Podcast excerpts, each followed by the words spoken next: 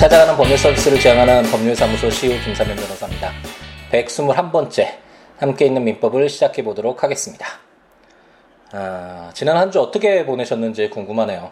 아, 제 개인적으로는 어, 재판도 거의 매일같이 있었던 주였고 또 새로운 사건으로 인해서 뭐 서면도 써야 될 것이 많고 또 이렇게 좀 감기 몸살 기운이 있어서 아, 몸도 좋지 않아서 뭐 어떻게 어, 지나갔는지 잘 모를 정도로 좀 정신이 없었던 아, 그런 한 주였던 것 같습니다. 아, 뭐 아직까지도 조금 감기 몸살 기운이 있어서 목소리가 약간 좀 막혀 있는 듯한 아, 그런 인상은 드는데 아, 어쨌든 뭐 아, 건강해야겠죠. 아, 시간이 지날수록 아, 겸손해져야겠다는 그런 생각이 좀 많이 들더라고요. 아, 물론 타인에 대한 태도에서 겸손해야 된다 뭐 이런 것도 중요하지만 아, 자기 스스로 어렸을 땐 무엇이든지 다 될 것 같잖아요.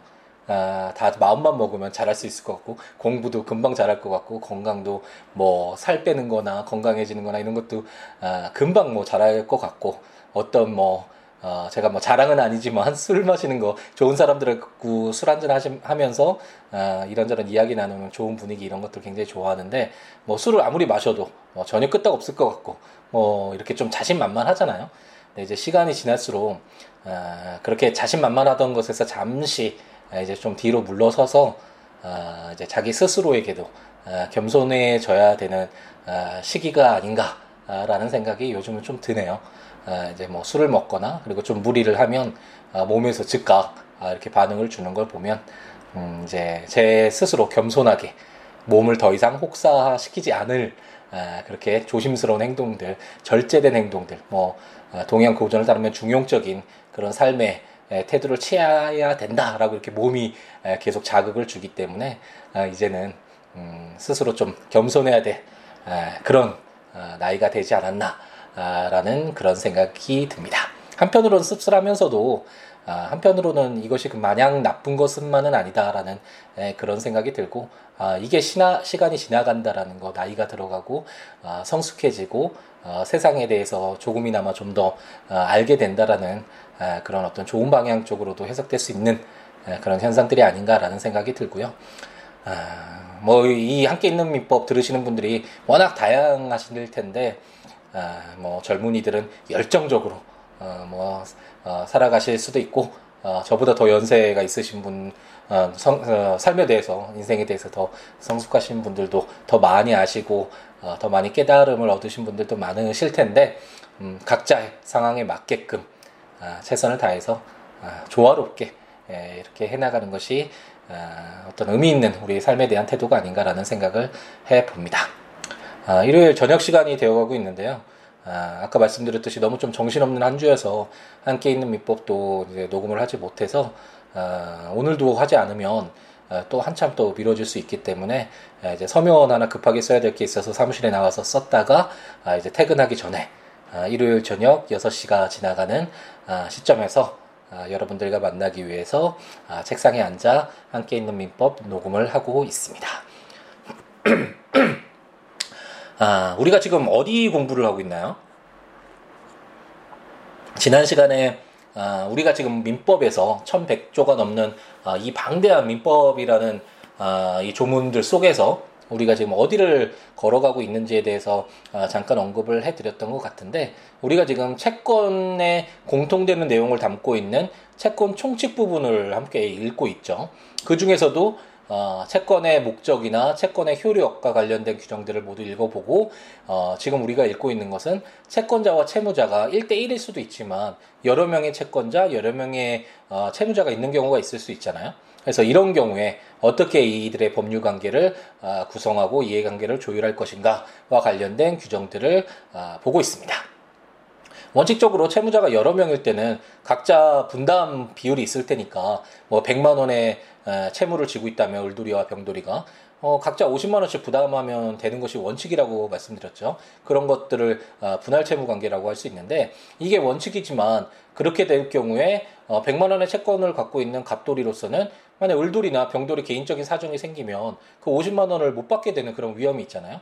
그렇기 때문에 자기 채권을 좀더더 강력하게 보호를 하기 위해서 뭐 불가분 채무라든지 연대 채무라든지 이렇게 채무자들을 묶어두는 좀 더 강력하게 묶어서 자기의 채권을 어, 보호받을 수 있는 그런 어떤 수단적인 아, 그런 측면에서 뭐 이런 연대 채무와 관련된 이런 제도들도 어, 발, 어, 발생이 됐고 어, 형성이 됐고 어, 그리고 지난번 시간까지 우리가 어, 연대 채무와 관련된 규정들을 읽으면서 어, 과연 연대 채무가 이런 분할, 채, 분할 채무와는 어떤 차이가 있는지 그리고 채권자가 어떻게 보호되는지 그리고 어, 가장 좀 중요한 점 중에 하나였던 것은 연대 채무자 1인에게 이런 발생한 그 어떤 법률적인 변동 사항이 그런 효력이 다른 연대 채무자에게도 미치게 할 것인지와 관련된 어, 규정들을 어, 우리가 살펴보았습니다. 그리고 한 2주 전부터 우리가 이제 좀 새로운 형태의 채무를 연대가 아, 연대 채무 이외에 이제 우리가 새로운 형태의 어떤 채무 형태를 보게 되는데 어, 여러 명의 채무자인 것은 맞는데 그곳 그, 그 채무자들이 모두 다 각자 자기의 채무를 부담하는 것이 아니라 원칙적으로 주채무자는 있고 그러니까 뭐 갑돌이가 을돌이에게 100만 원을 빌려줬을 때 을돌이가 갑돌이에게 100만 원을 갚아야 되는 그런 채무가 이제 주된 채무자는 자기 채무인 거잖아요. 을돌이 입장에선 이렇게 주채무자는 있는데 만약 주채무자가 100만 원을 이행하지 않았을 때 어, 갑돌이로서는 채권자인 갑돌이로서는 불안하잖아요. 그렇기 때문에 아, 뭔가 내가 채권을 반환받을 수 있으리라는 것들을 좀 확보를 시켜줘. 라고 요구할 수 있고 그런 수단으로서 우리가 물건에서 배웠듯이 어, 만약 을돌이가 시계를 뭐 100만 원어치 살인 강, 어, 어떤 가치를 지닌 그런 시계가 있다면 그 시계를 뭐 질권으로 맡기면서 어, 이거 담보로 해서 100만 원 빌려주세요 이런 식으로 할 수도 있겠죠. 그걸 물적 담보라고 하는데 이런 물적 담보를 통해서 채권자인 갑돌이가 자기 채권을 반환받을 수 있는 방법을 강구할 수도 있지만 뭐 어떤 이런 물건이 아니라 사람으로서 그걸 인적 담보라고 할 수 있는데 이런 인적 담보로서 어, 을돌이가 갑돌이에게 가지고 있는 100만 원의 채무를 어, 이행할 수 있도록 그렇게 어떻게 담보하는 아, 그런 수단을 강구할 수도 있잖아요. 그것이 바로 아, 보증 채무다라고 설명을 드렸고 우리가 지금 읽고 있는 것이 이렇게 인적 담보로서의 어떤 효력을 가지고 있는 의미를 가지고 있는 아, 보증 채무 규정들을 읽고 있습니다. 그래서 처음에는 뭐 보증 채무가 어떤 것이냐, 보증 채무의 범위는 어느 정도까지 해야 되느냐, 주채무와의 관계에서는 어떻게 해야 되느냐, 뭐 이런 내용들을 주된 내용들을 한번 살펴보았고 어, 지난번 시간에 마지막 조, 조문이 433조였는데 이 조문부터 보증 채무는 상식적으로 좀 생각을 해보면 아, 그 보증인이 좀 안 됐잖아요. 그 드라마 같은 데서도 보면 이 아버지가 이게 보증을 잘못 쓰셔가지고 사업이 망해서 뭐 주인공들이 어, 역경 속에서 이제 살다가 나중에는 뭐 해피엔딩으로 끝이 나지만 어쨌든 이렇게 보증인은 좀 안 됐다라는 안 되는 생각이 들잖아요. 왜냐면 자기 채무가 아니고 어, 물론 뭐 보증 계약을 체결하는 그 내부적인 사정은 여러 가지가 있겠지만 어찌 됐건 그 딱 형식적으로 외면적으로 드러난 것을 봤을 때는 주채무자의 채무인 거잖아요. 을돌이의 채무지 병돌이의 채무가 아님에도 불구하고 이 보증인인 병돌이에게 엄격한 주채무자인 을돌이와 똑같이 이렇게 바라보고 어, 조치를 취한다면 어, 보증인이 좀 억울할 수가 있겠죠. 그렇기 때문에 에, 보증인을 어느 정도 보호할 수 있는 아, 그런 수단들이 필요한데 에, 그런 규정들이 아, 지난번 마지막 조문을 보았던 433조부터 그리고 오늘 이제 435조까지 읽게 될 텐데 아, 436조네요. 세 개의 조문을 읽을 텐데 이런 내용들도 아, 그리고 다음 시간에 읽게 되는 아, 뭐 430, 8조까지라고 볼 수 있겠네요. 이런 내용들이 바로 보증인을 어느 정도 아, 보호하기, 그 보증인이라는 어떤 좀 주채무와 약간 다른 그 성격을 가지고 있잖아요. 이런 보증인이라는 지위를 고려해서 이렇게 보호하고 있는 규정들이다라고 생각하시면 될 것 같습니다. 지난번에 봤었던 433조가 어떤 내용이었죠? 그 보증인은 주채무자의 항변으로 채권자에게 대항할 수 있다라고 해서 어, 만약 갑돌이가 을돌이에게 100만 원 채권이 있는데 을돌이가 어, 아니, 갑돌이가 권리자로서의 자신의 권리를 이행하지 않아서 돈 달라 뭐 이런 식으로 을돌이에게 청구를 하지 않아서 한 10년이 넘었다고 한번 가정을 해보죠. 그래서 소멸시효가 완성이 됐다. 그랬을 때 원칙적으로 갑돌이가 을돌이에게 100만 원 달라 그래도 을돌이가 아 너 이미 네가 권리 행사하지 않아서 소멸시효 완성됐잖아 너 달라는 얘기 하지 마 라고 할 수 있잖아요 갑돌이와 을돌이 사이에서는 그런데 어, 보증인인 병돌이가 있는데 아, 병돌이는 어, 그 소멸시효의 어떤 완성의 효력을 어, 효력이 미치지 않는다라고 봐서 갑돌이가 보증인에게 보증인인 병돌이에게 100만 원 줘. 그래서 병돌이가 100만 원을 줘야 한다면 보증인이라는 주채무자의 담보적인 어떤 성격을 가지고 있는 그 2차적인 그런 채무 이행자라고 할 수 있는 보증인인 병돌이에게 너무 어, 좀 가혹한 일이 될 수 있잖아요. 그렇기 때문에 제 433조에서 보증인인 병돌이는 주채무자인 을돌이가 가지고 있는 항변, 소멸시효 항변으로 채권자인 갑돌이에게 대항할 수 있다라는 이렇게 보증인을 보호하는 규정을 아, 지난번 시간에 이제 마지막에 살펴보았고 이제 433조부터 어, 오늘 읽게 되는 435조, 436조까지 한번 어떤 내용인지 보증인이 어떻게 보호되는지와 관련된 내용들을 한번 공부해 보도록 하겠습니다. 제 433조를 한번 볼까요? 이게 발음이 잘 안 되네요. 434조. 네. 보증인과 주채무자 상계권이라는 제목으로 보증인은 주채무자의 채권에 의한 상계로 채권자에게 대항할 수 있다라고 규정하고 있습니다. 아, 상계라는 이 용어 기억나시나요? 아, 실질적으로는 우리가 공부해야 될, 공부해야 될 그 부분은 이제 채권 총론을 저희가 읽고 있는데 채권 총론 제일 마지막 부분, 채권의 공통적인 내용을 담고 있는 이런 채권 총칙 규정들을 담고 있는 아, 제일 마지막 아, 절에서 이제 채권이 소멸되는 사유로서 상계를 공부하게 되지만 우리가 연대 채무할 때 어, 한번 제가 설명 간단하게 드렸죠. 어, 연대 채무자 중 1인에게 발생한 사유가 다른 연대 채무자에게도 효력이 발생하느냐? 원칙적으로는 안 되는데 어, 효력이 미친다고 하더라도 채권자에게 크게 뭐 문제가 되지 않을 경우에 인정되는 일곱 가지 사유가 있었잖아요. 그 중에 하나가 상계였고 바로 아, 상계라는 건 기본적으로 그냥 좀 가볍게 쉽게 생각해 보자면 갑돌이가 을돌이에게 채권이 있는데 을돌이도 갑돌이에게 받을 채무자도 갑돌 그 채권자에게 받을 채권이 새로 생겼다고 한번 가정을 해보죠.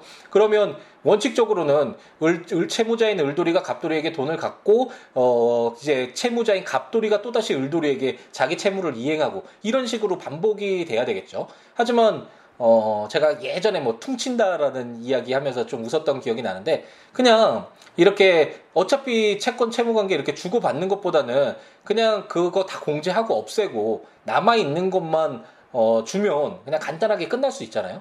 그렇기 때문에 어, 좀 더 간편한, 간이한 어, 어떤 변제 수단으로 채권 소멸, 채무 소멸 어, 수단으로서 인정되는 것이 바로 상계다라고 생각하시면 될 거고 채권자와 채무자가 둘 다 채권자도 채권을 가지고 있고 채무자도 채권을 갖고 있는 경우죠. 둘 다 채무를 또 가지고 있고 채권 채무가 양 당사자에게 동시에 발, 어, 가지고 있을 때 어, 그걸 뭐 자동 채권, 수동 채권이라고 하는데 이건 나중에 어, 이 해당 조문들을 읽을 때 자세하게 한번 살펴보도록 하고요. 어쨌든 이랬을 때 모든 이렇게 좀 없앤 다음에 서로 가지고 있는 것들 채권 채무 없애고 남아 있는 것만 간편하게 어, 간편하게 처리할 수 있게끔 하는 게 바로 상계다라고 생각하시면 될 텐데.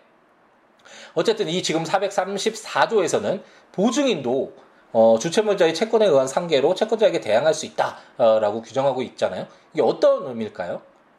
한번 생각을 해보면 아까 말씀드렸다시피 갑돌이가 을돌이에게 100만 원 채권이 있었다고 한번 가정을 해보죠. 그리고 병돌이가 아, 보증 계약을 통해서 보증인의 지위에 아, 있다고 하겠습니다. 그런데 이제 을돌이가 100만 원을 갚아야 되는데 어떻게 어떤 일이 있어가지고 을돌이가 갑돌이에게 50만 원 받아야 될 채권이 발생했다고 한번 가정을 해보죠. 그러면 원칙적으로 갑돌이와 을돌이 사이의 법률 관계만 보자면 어, 상계를 통해서 어, 을돌이는 자기가 가지고 있는 50만 원 갑돌이에 대한 채권을 어, 상계합니다라고 주장을 해서 100만 원 중에 50만 원을 공제하고 50만 원만 이제 남는 돈을 갚으면 어, 갑돌이와 을돌이 사이가 끝나게 되잖아요. 그런데 갑돌이가 그 50만 원만 받는 게 좀 억울해서 아, 이런 어떤 보증인이 있다라는 보증인인 병돌이가 있다라는 것을 악용을 해서 병돌이에게 야 너 을돌이 주채무자인 을돌이가 100만 원 다 변제할 수 없는 경제적 사정인 것 같으니까 네가 그 보증 채무 이행해야 되잖아. 100만 원 내놔라고 해서 병돌이가 100만 원을 줘야 한다면 어, 보증인 억울하죠. 주채무자인 을돌이도 50만 원만 지급하면 되는데 자기는 어, 을돌이가 제대로 갖추지 못했을 때 그 담보적으로서 2차적으로 어, 어떤 채무를 이행해야 되는 그런 자임에도 불구하고 더 많이 부담케 하는 것은 조금 불공평하죠. 그렇기 때문에 제 434조는 보증인인 병돌이는 주채무자인 을돌이의 채권에 의한 상계로 그 50만 원 상계를 없애는 걸 말하죠. 채권자에게 대항할 수 있다라고 해서 채권자인 갑돌이가 100만 원 지급해 라고 요구하더라도 어, 그 보증인인 병돌이는 상계가 되고 50만 원 남은 50만 원만 어, 변제하면 된다. 50만 원은 주지 않아도 돼요라고 대항할 수 있다라는 규정이 제 434조다라고 생각하시면 되겠습니다. 제 433조하고 그, 그 어떤 입법 취지는 동일하죠. 보증인은 어느 정도 보호한다라는 그런 어, 어떤 취지에서 입법화된 것이고 제 435조도 그런 취지에서 한번 바라볼 수 있는데 보증인과 주채무자의 취소권 등이라는 제목으로 주채무자가 채권자에 대하여 취소권 또는 해제권이나 해지권이 있는 동안은 보증인은 채권자에 대하여 채무의 이행을 거절할 수 있다라고 규정하고 있습니다. 어떠신가요? 제가 이제 조문을 읽어드릴 때 아, 가장 이해하기 쉽게 그 해당 파트 이렇게 나눠서 읽어드리죠. 제가 아, 무조건 그냥 심표가 어, 법률 이제 한번 찾아보시면 알겠지만 법률에 이렇게 심표가 있어서 제가 이렇게 주채무자가 채권자에 대하여 취소권 또는 해제권이나 해지권이 있는 동안은 이런 식으로 심표가 있어서 일, 이렇게 읽어드리는 것이 아니라 이렇게 어, 떤 의미 단락이라고 해야 되나요?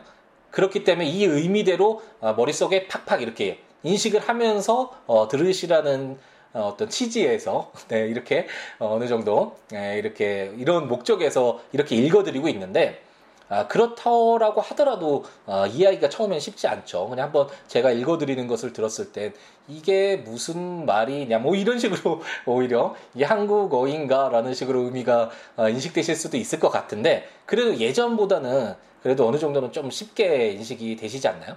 주채무자 지금 계속 이야기하고 있죠. 을돌이.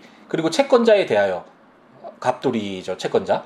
취소권. 취소권은 우리가 민법 총칙 물론 1년 전에 어, 배웠던 것이라서 가물가물하지만 취소한다 뭐 이런 얘기는 많이 쓰잖아요. 그래서 아 취소권, 해제권이나 해지권은 이거는 나중에 이제 계약 부분과 관련돼서 읽어야 될 부분이어서 공부해야 될 내용이어서 알지는 못하겠지만 어쨌든 취소권이나 해제권, 해지권이 있는 동안은 보증인은 병돌이는 채권자 어, 갑돌이에 대해서 채무 이행을 거절할 수 있다. 어, 그럼 어느 정도 이 의미 단락별로 한번 들으면 어느 정도는 그래도 이제 좀 해석이 어, 되시지 않을까라는 어, 그런 희망사항을 한번 어, 이야기해 보았습니다. 어떤 내용일까요? 근본, 근본 취지는 동일하다고 말씀드렸죠. 보증인을 어떻게 좀 어, 보호해야 되지 않나? 라는 그런 취지의 규정일 텐데 이것도 어떤 내용일까요? 취소권과 어, 취소권을 가지고 한번 생각을 해보죠. 어, 우리가 1년 전에 배웠었던 것이 아, 민법 총칙이 민법에 공통적으로 적용되는 내용들 담고 있는 거라고 말씀드렸고 우리가 쉽게 생각하는 게 어떤 법률 관계를 생각해 봤을 때 어떤 것들이 핵심적인 요소가 될까요? 바로 그, 그 어떤 법률 행위를 하는 사람들 주체적인 면이 분명히 문제가 되겠죠. 갑돌이나 을돌이, 뭐 병돌이, 정돌이, 저 누구누구 어쨌든 이런 법인일 수도 있고 이런 어떤 주체적인 부분이 분명히 공통적으로 적용이 되겠죠. 그리고 어떤 것을 가지고 뭐 거래를 할 것인가 법률 행위를 할 것인가와 관련된 객체적인 부분도 들어갈 것이고 공통적으로 그리고 무엇을 할 것인가 어떤 매매라면 매매 임대차면 임대차 어떤 이런 행위적인 법률 행위적인 측면이 가장 핵심이겠죠. 주체, 객체, 행위, 뭐 어떤 이런 것들이 핵심적인 요소잖아요. 가장 공통적으로 들어갈 것이고 그렇기 때문에 그런 것들을 묶어둔 것이 어, 민법 총칙이었죠. 예. 이제 뭐 이런 내용들을 여러 번 말씀드려서 어느 정도 틀이 좀 잡히셨을 거라고 생각이 드는데 이렇게 알고 보는 거랑 그냥 무조건 조문부터 읽기 시작하는 거랑 큰 차이가 있다라고 에, 설명을 많이 드렸던 것 같네요. 이제 뭐 더 이상 말씀 안 드려도 되겠죠. 벌써 우리가 121에 120번이 넘는 어, 그런 어, 시간을 가졌으니까 이제 이런 것들은 간단하게 다 알고 계시겠지라고 생각하고 그냥 간단히 스쳐서 skip하면서 아, 넘어가도록 하겠습니다. 어쨌든 이런 주체적인 부분에서 우리가 민법 총칙 중에 첫 번째 이런 어떤 주체와 관련된 내용들을 공부했을 때 미성년자인 경우, 그러니까 나이가 성년이 아닌 자인 경우에 아, 만 19세죠. 19세가 될 텐데 그 19세가 안 된 사람들은 아, 물론 요즘에는 굉장히 많이 성숙, 육체적으로나 뭐 정신적으로나 성숙해서 뭐 그 나이가 이제 점차 낮춰지고 있잖아요. 서양에서. 어쨌든 우리나라에서 법률에서 민법에서는 19세인데, 어, 미성년자의 경우에는 성년에 비해서 어, 법률 행위를 함에 있어서 아, 약간 제한되는 능력이 있을 수 있고 그렇기 때문에 보호해야 된다라는 그런 입법 취지가 있는 것이죠. 어떤 법률이든 뭐 다른 나라도 마찬가지지만 아, 당연히 어, 약간 약, 약자거나 어쨌든 보호할 필요가 있는 어, 그런 주체들은 보호를 해줄 필요가 있잖아요. 그 중 하나가 미성년자라고 할 수 있는데 미성년자의 법률행위의 경우에는 어, 취소할 수 있다라고 규정되어 있잖아요. 왜냐하면 그 미성년자의 경우에는 성년자에 비해서 약간 미흡하게 그 자기가 법률 행위를 어떤 행위를 하는지 잘 모르는 상태에서 할 수 있는 위험이 있고 그렇기 때문에 어떤 어떤 요건을 갖추면 어, 이런 법률 행위를 취소할 수 있게끔 약간 보호하는 에, 그런 측면이 있잖아요.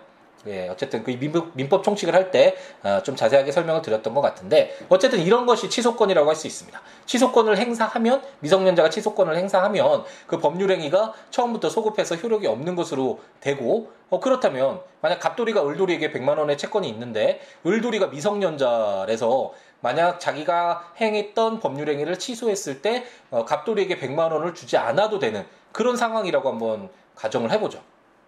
그래서 병돌이는 그런 내용들 전혀 아무것도 모르고 이제 보증인으로 지위에 보증인의 지위에 서게 됐는데 만약 이제 그 후에 알게 됐죠. 알고 봤더니 을돌이가 미성년자고 을돌이가 그 취소권을 어, 행사할 수도 있다라고 어, 보여지고 만약 취소권을 행사하면 100만 원의 채무를 이행하지 않아도 된다라는 것을 알게 됐다라고 한번 가정을 해보죠. 그러면 병돌이로서는 그 취소권을 행사하면 주채무자가 없어지면 보증 채무도 더 이상 할 필요가 없게 되잖아요. 그런데 갑돌이가 그런 것들을 어떤 위험을 느낀 나머지 을돌이에게 을돌이가 취소할지도 모르니까 갑자기 병돌이에게 너 보증인이니까 너 뭐 성년자잖아 아무 문제 없잖아 100만 원 갚아 라고 이렇게 이행 청구를 한다고 해서 어, 병돌이가 무조건 갚아야 한다면 또 병돌이는 억울하잖아요. 자기는 그냥 보증인일 뿐인데 주채무의 어떤 주채무가 없어진다면 그 자기도 갚지 않아야 않게 해줘야 되는 것이 어, 상식적으로 맞는 것 같은데 어떤 이런 주장이 있을 수 있잖아요. 그래서 435조는 바로 이처럼 주채무자인 을돌이가 채권자에 대해서 채권자인 갑돌이에 대해서 취소권을 가지고 있는 동안에 취소권 행사할지 안 할지 모르잖아요. 어쨌든 취소권이 있는 동안에는 취소권을 행사하면 채무가 없어질 수도 있는 거니까 있는 동안에는 보증인인 병돌이는 채권자인 갑돌이에 대해서 채무의 이행을 거절할 수 있다. 그러니까 너돈 갚아 이렇게 얘기하더라도. 야 을돌이가 너 취소권 행사하면 너 채무 없어질 수도 있는데 나 그동안은 나 갚지 못하겠어. 나 보증 채무 이행할 수 없어 라고 이렇게 이행을 거절할 수 있다라는 규정이고 이것 역시 아, 보증인을 아, 어떤 보증인의 지위를 아, 고려해서 주채무자와 아, 다른 그 보증인의 지위를 고려해서 보증인을 보호하기 위한 규정 중에 하나다라고 어, 이해하고 넘어가시면 될 것 같네요. 어, 이제 제 436조는 약간 보증인을 보호한다기보다는 제 435조와 5조의 예외라고 할까요? 그런 규정이라고 생각하시면 되는데요. 취소할 수 있는 채무의 보증이라는 제목으로 취소의 원인 있는 채무를 보증한 자가 보증 계약 당시에 그 원인이 있음을 안 경우에 주채무의 불이행 또는 취소가 있는 때에는 주채무와 동일한 목적의 독립 채무를 부담한 것으로 본다라고 규정하고 있습니다. 여전히 어렵긴 하지만 이제 다음부터 제가 말씀드린 것처럼 제가 읽어드리는 그 쉼표 있잖아요. 이렇게 끊어 있는 거. 그대로 한번 이해를 해보려고 노력을 해보시죠. 이렇게 하다 보면 연습을 하다 보면 다음에 이제 어, 혼자서 이렇게 조문을 볼 때도 아 채권자가 주체 보증인에게 누구 대상으로 채무 이행을 청구할 때는 어떤 행위가 있을 때는 이런 식으로 어떤 그 내용들이 좀 더 명확하게 머릿속에 이렇게 딱 사진 찍히듯이 딱딱 습득되면서 어, 좀 더 쉽게 이해를 할 수 있지 않을까 있게 되겠죠 이렇게 연습을 통해서 하다 보면 그러니까 그런 식으로 한번 제가 있는 대로 조문들을 함께 보시면서 어, 뭐 나중에 설명드리겠지만 국가법령정보센터 이렇게 법조문을 보시거나 제 전자책들 발간된 그 조문들이나 설명들 보시면서 조문들 읽을 때 제가 읽어드리는 대로 따라서 이렇게 딱딱 끊어서 한번 읽어보시는 것도 어, 좋은 방법일 듯 하네요. 이 436조는 왜 예외죠? 지금 제 335조에서 만약 을돌이가 취소권을 갖고 있다면 갑돌이에 대해서 그래서 취소권을 행사했을 때 그 채무가 없어질 수 있는 그런 상황이라면 아, 보증인이 그때까지 어, 그 자신의 어떤 보증 채무 이행을 거절할 수 있다라고 설명을 드렸죠. 그런데 아예 처음부터 보증 계약을 할 때 보증인의 지위에 설 때 아 이게 취소권을 행사할 수 있는 채무구나. 그럼 이 채무가 주채무가 없어질 수도 있는 채무구나. 라는 것을 알았다면 어떻게 될까요?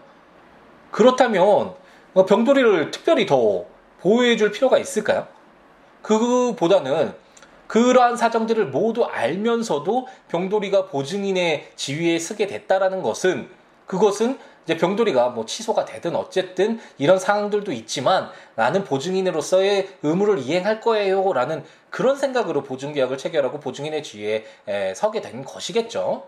그렇기 때문에 제 435조에서와 달리 제 435조는 취소권 이렇게 행사 취소권이 있는 동안에 그 주채무자가 어, 채권자에 대해서 보증인이 채무 이행을 거절할 수 있다라고 했는데 만약 보증 계약 당시에 이러한 뭐 어, 취소를 할 수 있는 그런 행위였다라는 이런 내용들을 다 알고 어, 이렇게 보증 계약을 체결했다면 그러면 그런 내용을 다 알고 자기의 보증 채무를 이행하기 위해서 그런 지위에 섰던 자이기 때문에 설령 취소권이 뭐 행사되거나 어, 이렇게 돼서 어, 주채무가 뭐 없어졌다 그렇다고 하더라도 보증이 너는 다 알고 보증인의 지위에 서게 된 것이니까 어, 너 그 주채무와 동일한 목적의 독립채무 부담한 것으로 봐서 그 돈 100만 원 너 갚아야 된다.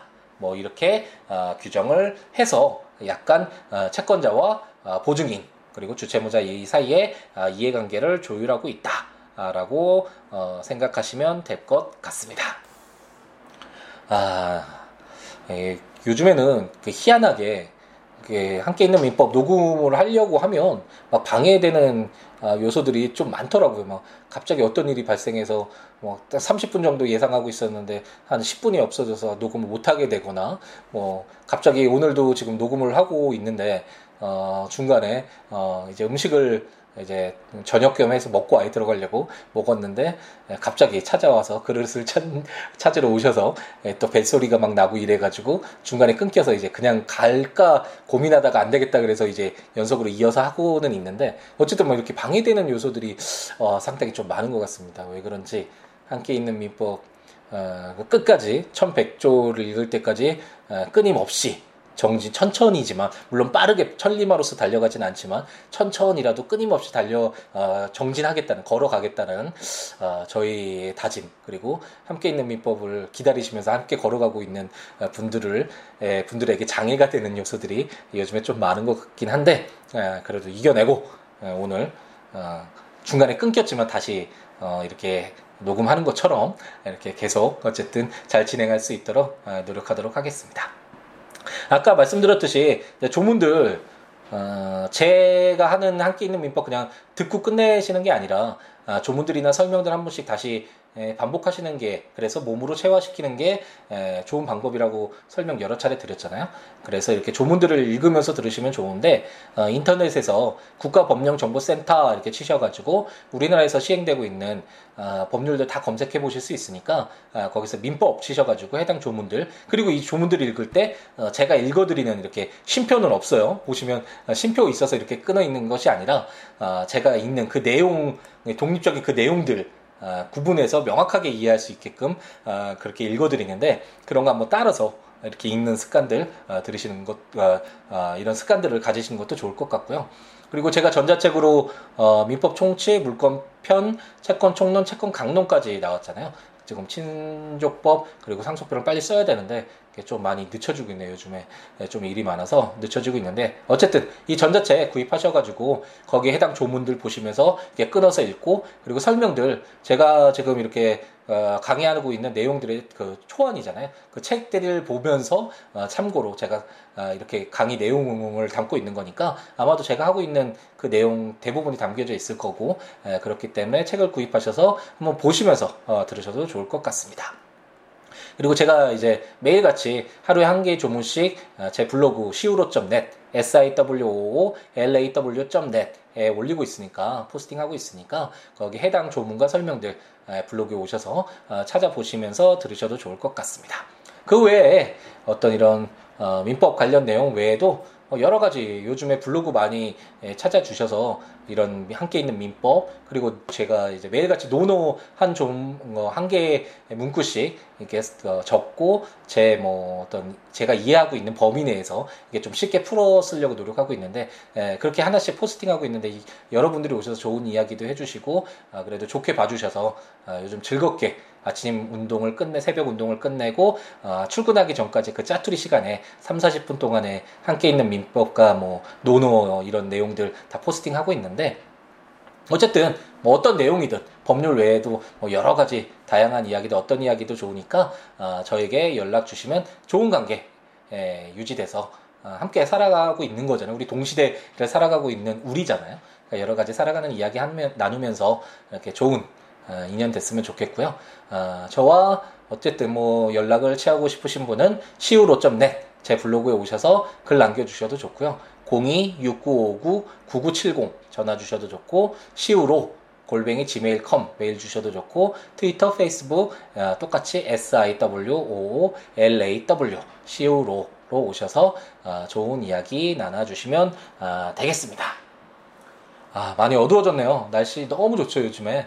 아, 햇볕은 따스한데 예, 바람은 가을이라는 것을 너무나 명확하게 알 수 있는 아, 요즘인 것 같고 그리고 새벽 운동을 나가다 보면 아, 너무 좋더라고요. 이제 바닥에는 이제 낙엽이 떨어져서 아, 이제 아, 1년 그러니까 좋은 봄, 여름 이렇게 잘 아, 지내다가 아, 이제 나는 떨어져서 또다시 자연으로 돌아간다. 뭐 이런 것도 잘 나타내주는 낙엽들 깔려 있고 아, 하늘 이제 해가 떠오르기 전에 이렇게 자욱한 뭐 요즘 안개도 참 많던데 이런 안개 속에서 비춰오는 햇살도 참 좋고 바람도 너무 좋고 아, 이렇게 건강한 공기, 좋은 공기들 아, 마시면서 이렇게 아, 또 운동도 하고 예, 돌아와서 일상에 맞춰서 뭐 함께 있는 민법이나 아, 노너 이런 이야기도 하고 또 사무실에 와서 또 열심히 일도 하고 뭐 저녁에도 운동도 좀 하고 아, 이렇게 아, 생활을 하다 보니까 음, 나름대로 어, 행복하다는 비록 일상이지만 어, 반복되는 일상인 것 같지만 그래도 충실히 순간순간 어, 채워가고 있다라는 생각이 들어서